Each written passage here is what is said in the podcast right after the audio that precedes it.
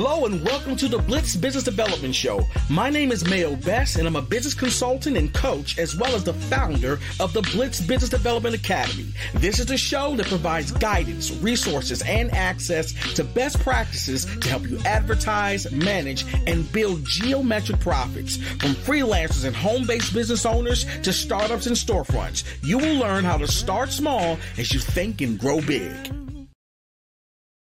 Hello, folks, and welcome to the Bliss Business Development Show. I am your host, Mayo Best, and today we're going to dive into the topic of how and why to write your first book. Now, I know previously during the season, we actually had this topic up, but was from a different sort of angle, and we really discussed more about becoming a bestseller. And that was when we did the show with Miss Divya Parekh earlier in the season, but this time I wanted to revisit this again because I know how powerful it is to write a book and establish yourself in the marketplace by doing so. So I have another guest today, and what we're going to actually do is approach this from more of a novice, more of a beginner's perspective. And we're going to dive even deeper, not just into how and why, but she's going to give us a bunch of gems on process. And if you listen to this show, folks, grab your pen and paper. This is going to be great. But listen, this guest, this person, the person that we're about to introduce you to here, folks, she is phenomenal at what she does when it comes to writing books and her process is second to none. Okay. And not only that, you're going to be working with someone who really understands both the corporate and the entrepreneurial side of your mindset in terms of how to write a book and extract what you need to get out of that process to make it successful. So let's buckle up and let's dive in. Linda Griffin is a published author, keynote speaker, and writing and self-publishing coach who teaches coaches, consultants, and other professionals how to capture their wisdom in a book, making it accessible to more people who can benefit from it. In the process, her clients increase their authority and thought leadership position in their chosen markets. Linda developed the Author Fast Track program based on her experiences in writing and publishing a book. She takes people from idea to book in hand in as few as 90 days. All right, folks. As I pretty much have promised, we have an extraordinary writer with us today. Writer, author, speaker extraordinaire. And she's going to bless us, folks, with a ton of gems, as you know I like to say. So without further ado, you know what you're supposed to do at this time. If you've got that pen and if you got that paper grab your bag so we can catch these gems. She is going to share with us a lot of wisdom and a lot of her expertise. Now, I'm going to tell you guys right now, if you are looking to take your business to the next level, all right, what she's about to talk about, you absolutely want to do. Now, I will be honest, it is something that I'm working on myself, but I do know the power of it. And that's why she's on the show today. Okay, so folks, without further ado, we have Miss Linda Griffin with us. And Linda, how are you doing, ma'am? Hi, Mayo. I'm doing wonderfully, and thank you so much for having me on the show today. Absolutely, absolutely. Look, we're going to dive right into it. We have okay. a lot to cover. So let's start with this. Where are you originally from? Okay, I am originally from uh, Alabama uh, home of Auburn University Tigers, and uh, graduated from from there. And uh, and then uh, right after that, right after I graduated, I, um, I, I was hired by IBM, and so I moved uh, to the DC metro area. Okay. And uh, as part of my corporate career, I moved around a lot. You know, IBM used to mean I've been moved, and I okay. was. So I, have okay. lived all up and down the the East Coast and okay. I, and then surprisingly enough settled back into the DC metro area, which is where I am now. Okay. Well, you you said the DC metro area. For those of us that are from this area, we want you to properly represent where you are from. where exactly? Okay, I am in I am in Northern Virginia. Okay. Specifically Ashburn, very close to Dulles Airport. If any of your fans uh, travel to the DC area, I'm quite mm-hmm. near the airport. Okay, all right, VA. That'll work. That'll work. okay, so let me ask you this though, because that's quite an interesting transition. You you moved from Alabama to mm-hmm. hear. My father's originally from North Carolina, so he's mm-hmm. from the country as well. And it was an interesting, I think, transition for him coming mm-hmm. to a mm-hmm. major city metropolis like this. What was it like for you? Yeah, it was quite an experience and, and more so from a culture standpoint because, uh, you know, in the South, you don't really start talking business immediately. You mm. talk about the weather, mm. you talk about the family, you ask how people are doing. And when I moved to this area and took a phone call, it was immediately jumping into, okay, what was the business of the day? right. Mm. And so that was a, a big culture shock for me, having come from an area where you that was very uh, impolite to do that. Mm. So, okay, can you talk a little bit more about Alabama? Though I'd like to hear more about that. What was it like growing up in Alabama?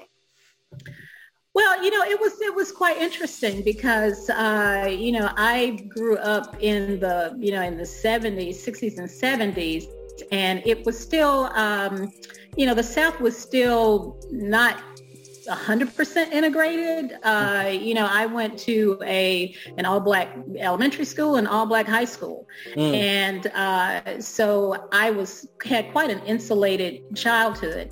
Mm-hmm. And um, when I went to college to a major university, even though it was only about an hour's drive away, it was a world away, right? Because it mm. was uh, a predominantly white institution.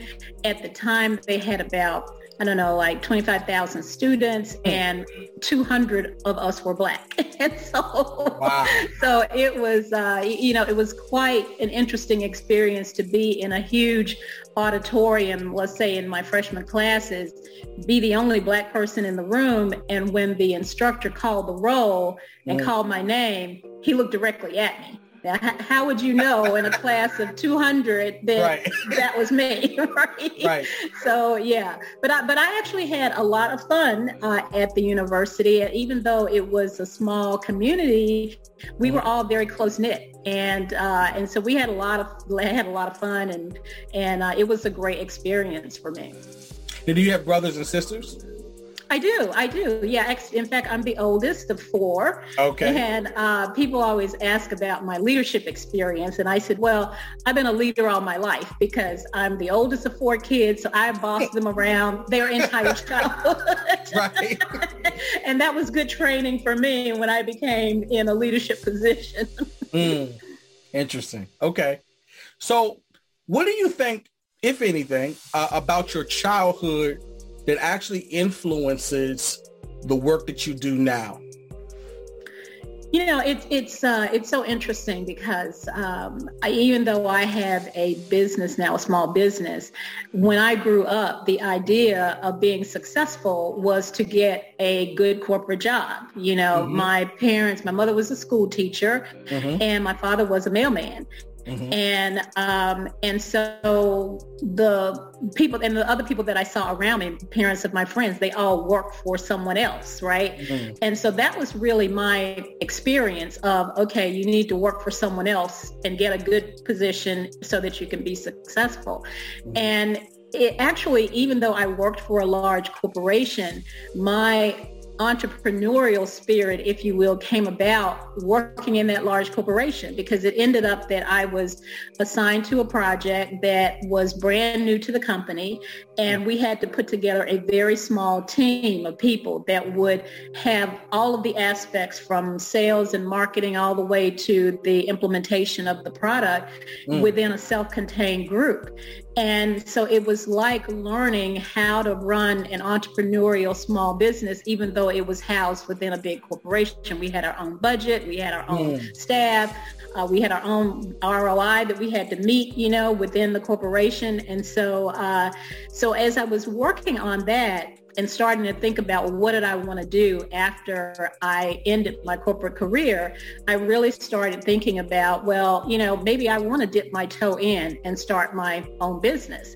Mm-hmm. And um, and that's a that's a journey in itself because again, without having that experience of seeing a lot of people who owned their own businesses, I had no idea what was what it entailed. Even though I had a master's degree, but I just still mm. didn't really know realistically what it entailed. And being used to being in the corporate environment where you have a huge support system, where you have, uh, you know, secretaries and you have IT people and you have all these other people that are support to you, and then starting your own business where you wear all of the hats, right? Uh, I, I, I did some work with the, our local chamber, and that was one of the slides that I showed was somebody that had, you know, like 10 hats on their head because I said, you are the salesperson, you are the delivery person. You are the the uh, the secretary, the admin. You are the you know you are all of those things as a small yes, business. um, and then the other part was, which was a big shock to me from a from a standpoint of being in corporate and being in a Fortune 500 company, whenever I would visit a potential client. I had automatic credibility, right? Because I had that corporate name on my business card. Right. And when I opened my own business and I would put my business card on the table, they would go, well, who are you and what business is that? Right. right. so that instant credibility just wasn't there. And I had to learn how to establish that credibility um, with my clients. That's interesting it's it's all for those that don't know. For some of maybe the younger mm-hmm. uh, audience members, you know, IBM was a huge company. You don't right. hear about IBM as much today, even though right. they are still around. Right. You hear about the Google and stuff, but I, before yes. Google, even before Microsoft, mm-hmm. IBM was huge. Right. So right. that's interesting. So, in a lot, and the reason why I say this is interesting is because not a lot of folks are able to always switch from the corporate, right. you know, right. mindset to the entrepreneurial mindset, right. which is right. totally different things. Um, Absolutely. so it, it, that honestly is interesting because now, do you think that that had more to do with the fact that even before you started in the corporate, you know, in, in, in corporate work, that you already had more of an entrepreneurial mindset before you got there?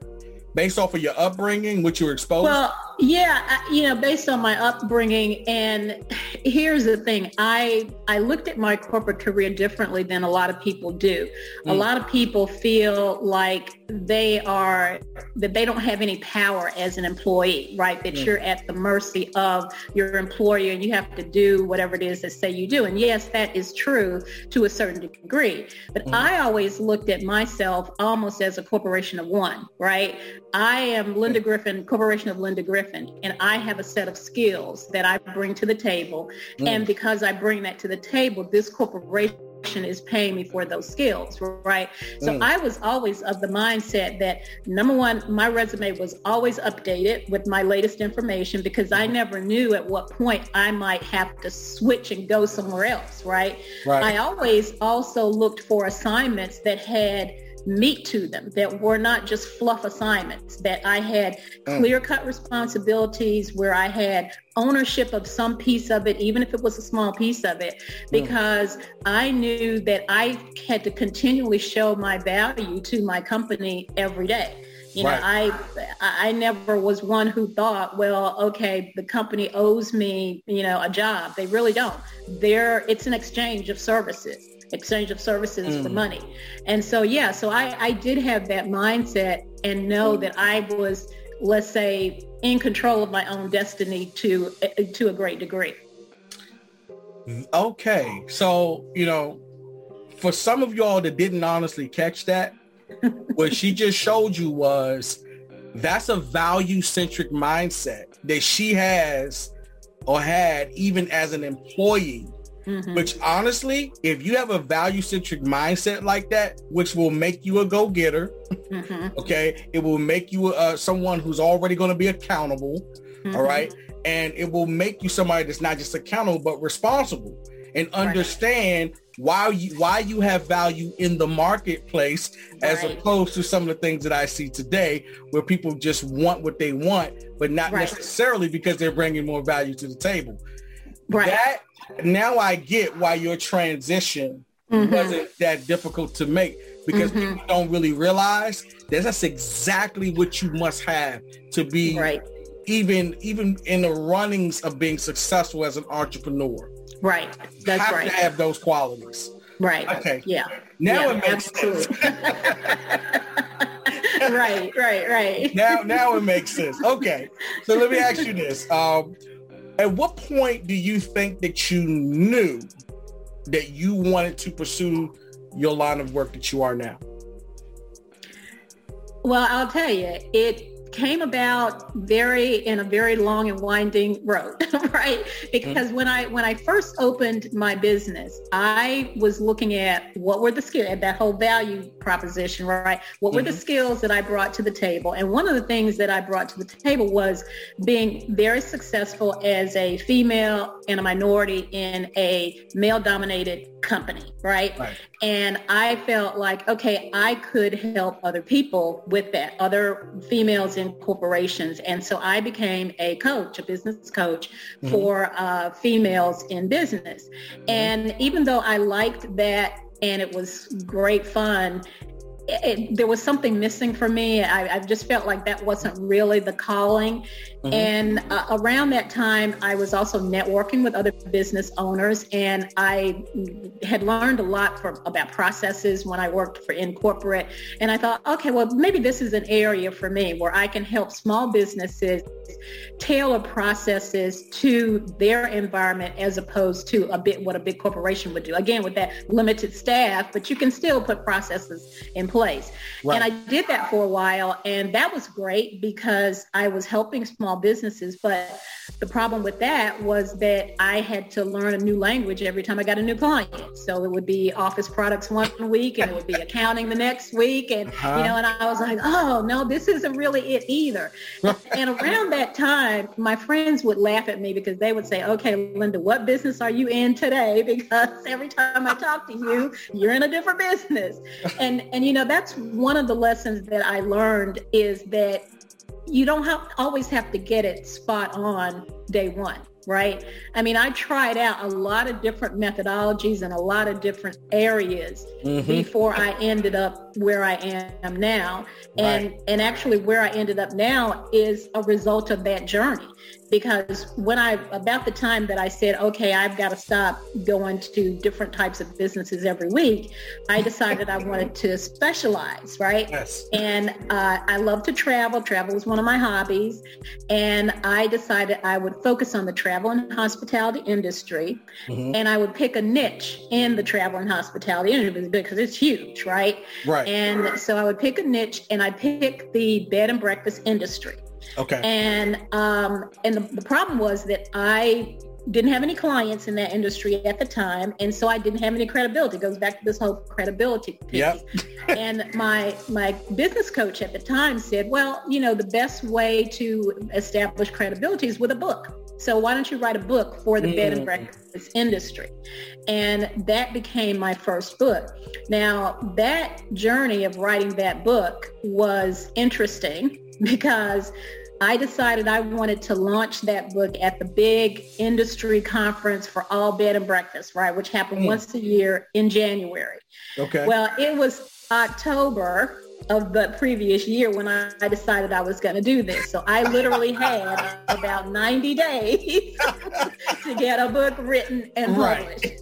And okay. I really had no clue what I was embarking upon. Right? right. I didn't know anything about the publishing industry. I, I, knew enough to know that I could not get a traditional publishing contract. I knew it would take too long to do that. So I knew I had to self-publish. Mm-hmm. And I ended up just immersing myself into the self-publishing world, you know, having stops and starts and, you know, that kind of a thing. And um, eventually I did get it. I got that. I, I, I, joke and I say the ink was wet on the books, but but I, I launched that book at that conference. The book is called Maximum wow. Occupancy.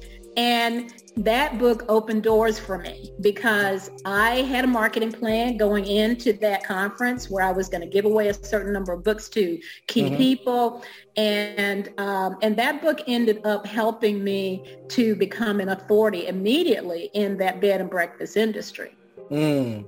You've disrupted my my process because you uh, we've got to go back for just a second before we go sure. forward. Sure. To something I think is so key for people that are struggling, because I have I have to admit, I've gone through all of the stuff you've mentioned. Mm-hmm, and mm-hmm. one of the most annoying things, and I'm going to say this for those folks out there who've got family members that are maybe listening mm-hmm. to people that are actually trying to do this.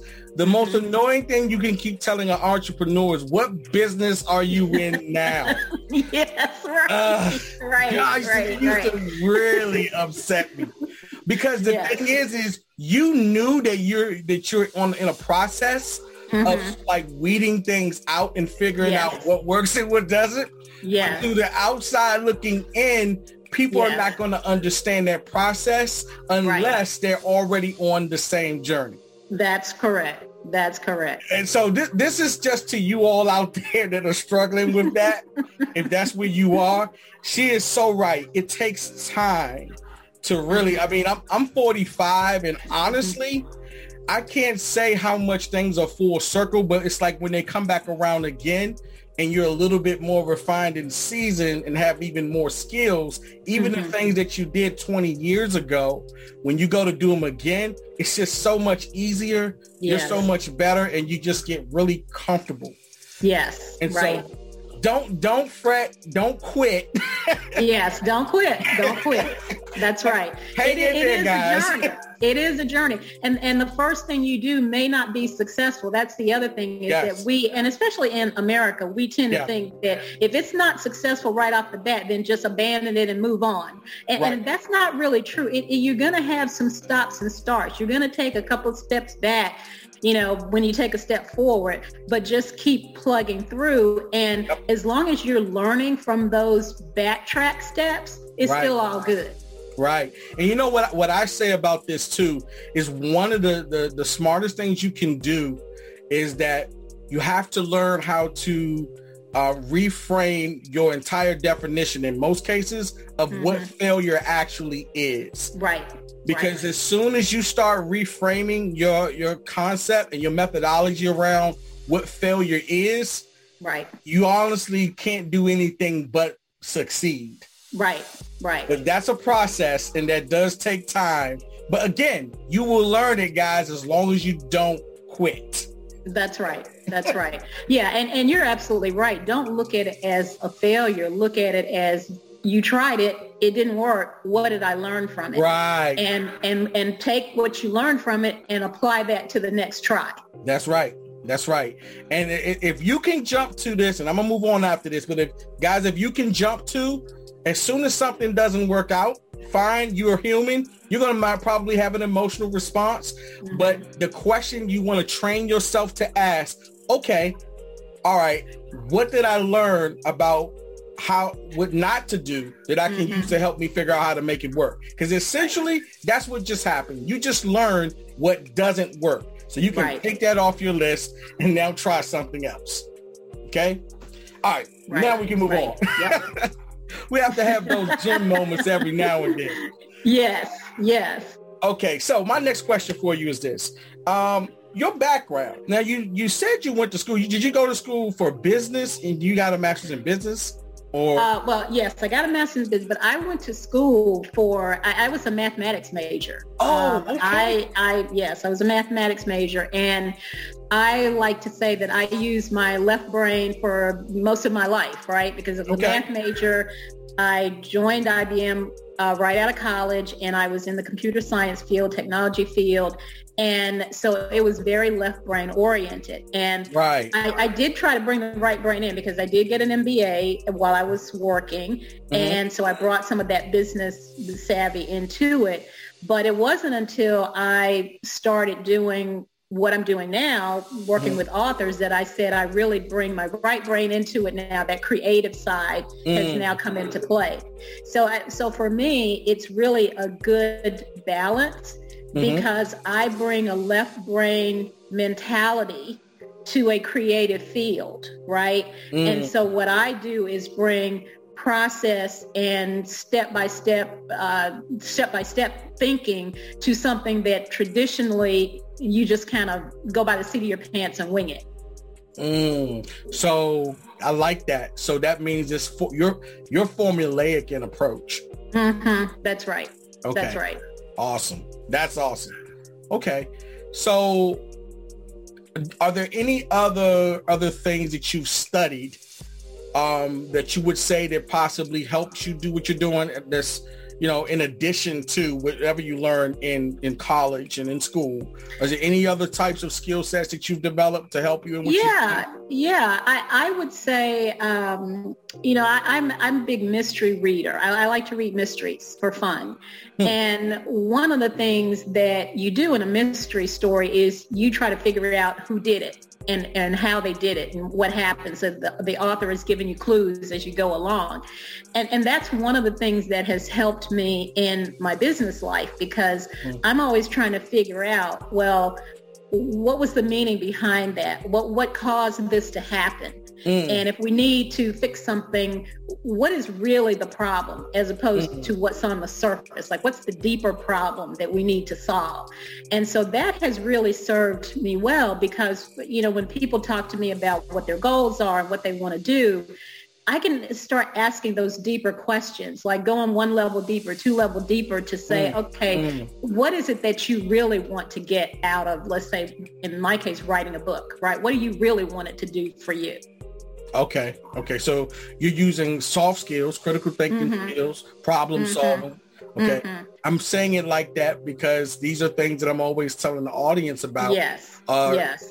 They, they're skills that I think we don't talk about enough. You know, right. in society, especially right now, there's so right. much of an emphasis on, you know, a lot of the technical skills and learning how to code and mm-hmm. program. Mm-hmm. But I honestly think that we're a lot more so in a deficit of these soft skills. Right and right. these soft skills, I think, are kind of getting lost on some folks. Right. And, and the reason why I'm pointing this out because I want people to understand these are the elements that's making you successful. Right.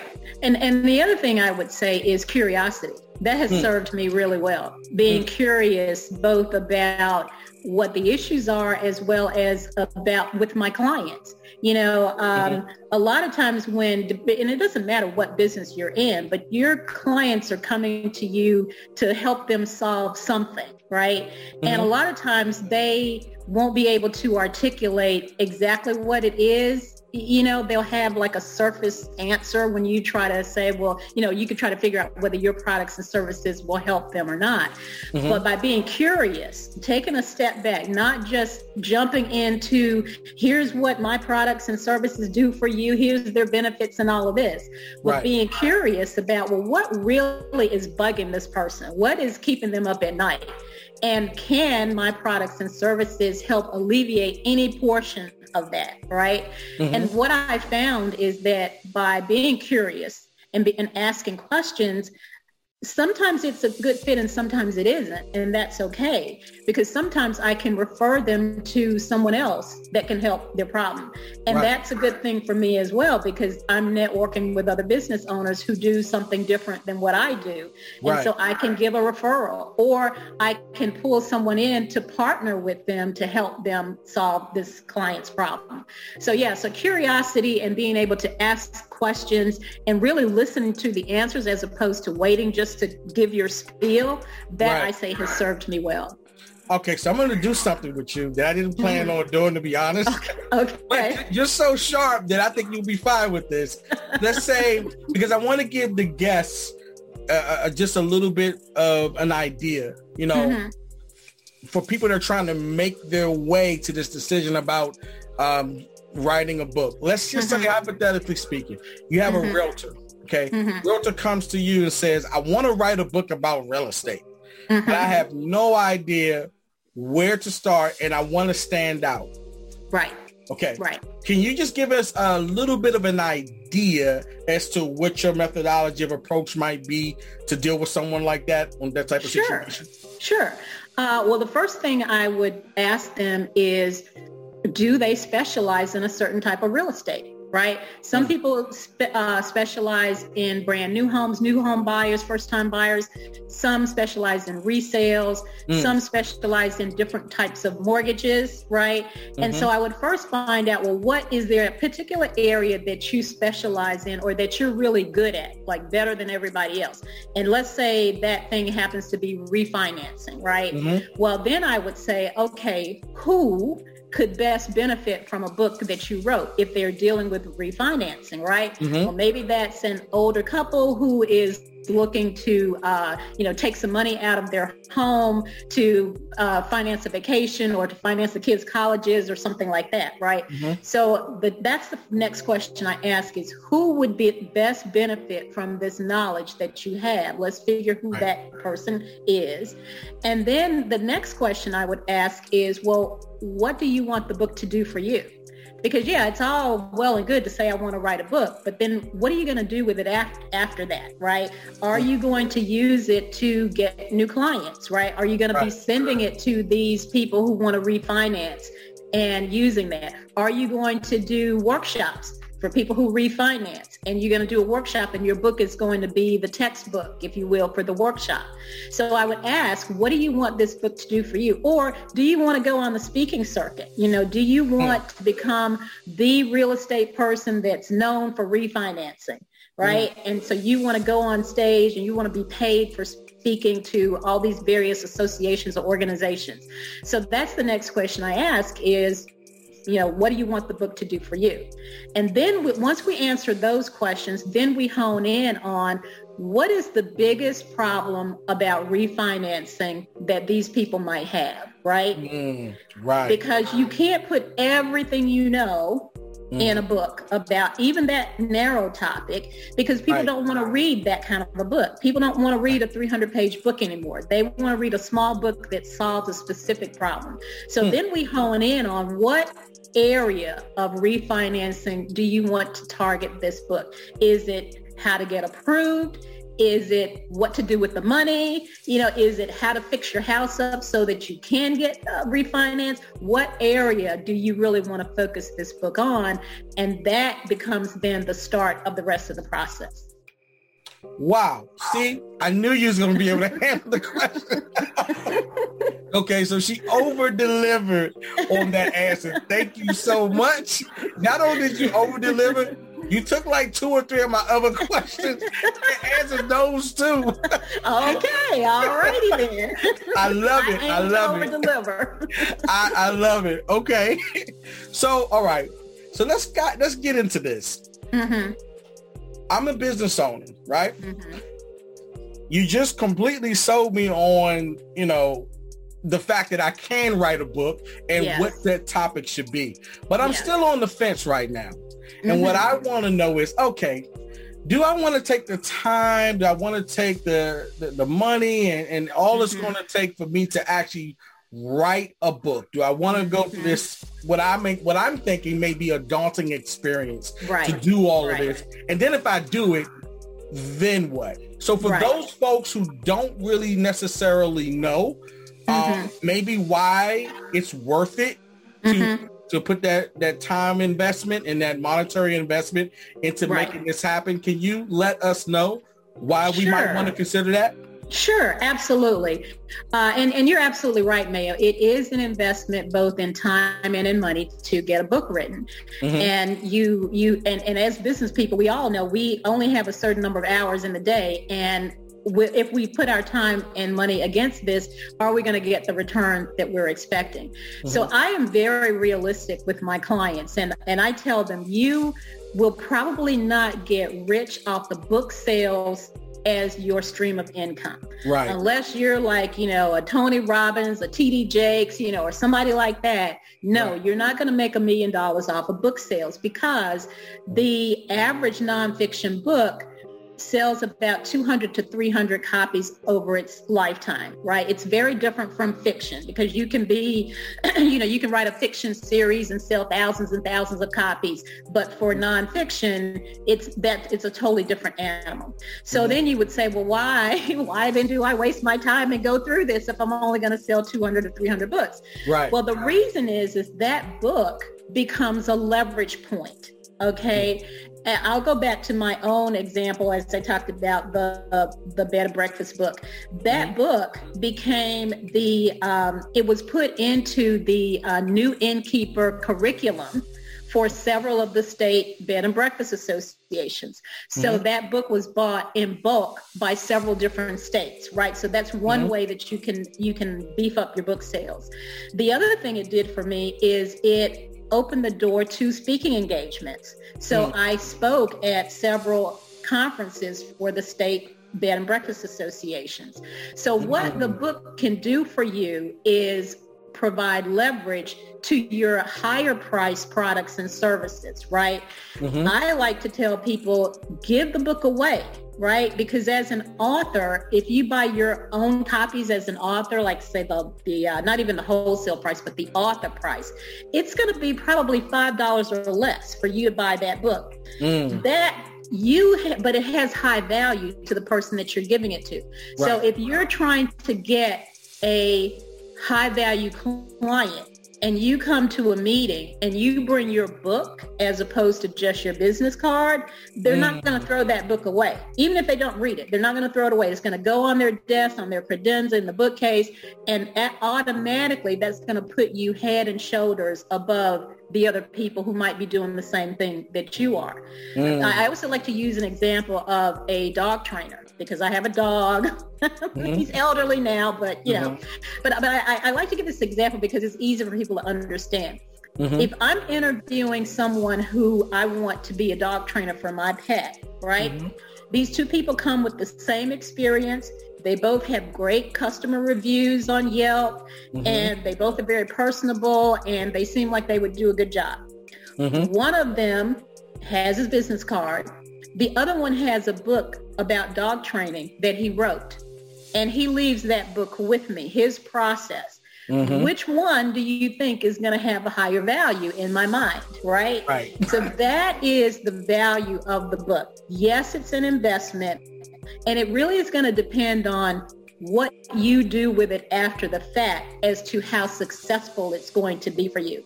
But mm. I firmly believe that it that a book can be a six-figure uh, revenue stream for you mm-hmm. if you leverage it in the proper way. Wow. Now, there's some that might push back and say something like, well, yeah, but it's 2022, you know, people still reading books when they've got you know, audio downloads and so forth, and they can get digital books and all that. Would you mm-hmm. still, what would you say to those people that are thinking that maybe? Sure. Books are still being read and written and read. Um, mm-hmm. I I subscribe to uh, a industry publication called Publishers Weekly, mm-hmm. and they give the stats for all books, nonfiction, fiction, all children's books, all kinds of books. The book industry is still very very successful. There's thousands and thousands of books that are being written, mm-hmm. and and go back to what I said about when you bring that book they may not read it. I'm not saying that everybody who gets your book will read it, but it, you already have the value as soon as you hand it to them because a book is still a high value product. It's still considered, it mm-hmm. puts you in the position of being a teacher right? Mm-hmm. As opposed to a salesperson, right? A right. salesperson has a business card, a teacher has a book. And so it automatically, even if they never open it, it automatically right. still gives you that credibility and authority. Right. Absolutely. That's phenomenal. I can definitely see that. And actually, I, I these some of these things I know, but I really want them to hear mm-hmm. this, know this, mm-hmm. because this is one of the things that's on my list to do. Actually, right. to be honest. Right.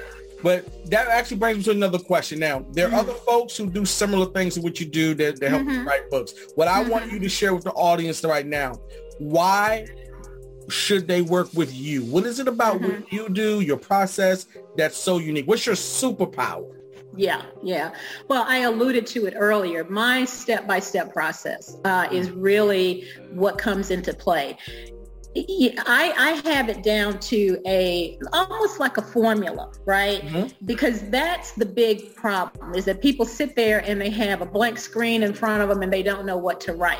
Mm-hmm. What I do is I help them eliminate that whole blank screen thing because right. we structure it ahead of time. I don't do a chapter. What, what typically they do is a chapter by chapter, chapter one, chapter two, chapter. I don't do that. What I do is have you sit down and do a mind map, right? And a mind map just says, okay, what are the 10 things that I want to talk about in this book?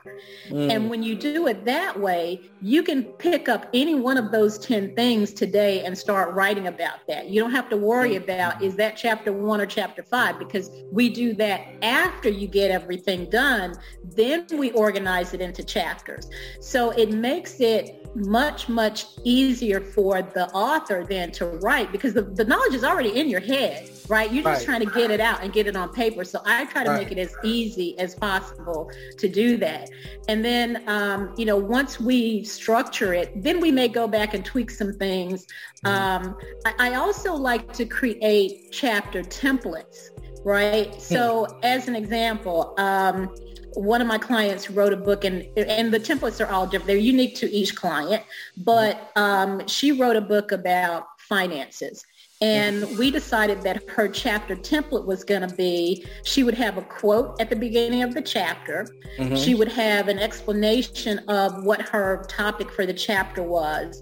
And mm-hmm. then she would have questions for the reader to answer at the end of the chapter, right? So mm-hmm. that was her template for each chapter. So now, now that you know what the template is, you pick up one of those topics to write against and you know, okay, what's the quote for this chapter? What's the meat of this chapter? And what are the questions I'm going to ask at the end? Right. So again, it makes it easier for the author to actually get all of that information out. And that is the value that I bring to the table that other people don't. That's kind of interesting. So would you say that this is a little bit similar to like say design thinking? Mm-hmm, mm-hmm. Absolutely. Uh, Absolutely. Okay. Yeah. Goes back to my techie design. Yeah, I see you. Okay. Yeah, I started. That's why. That's what I was exactly what I was thinking. Okay.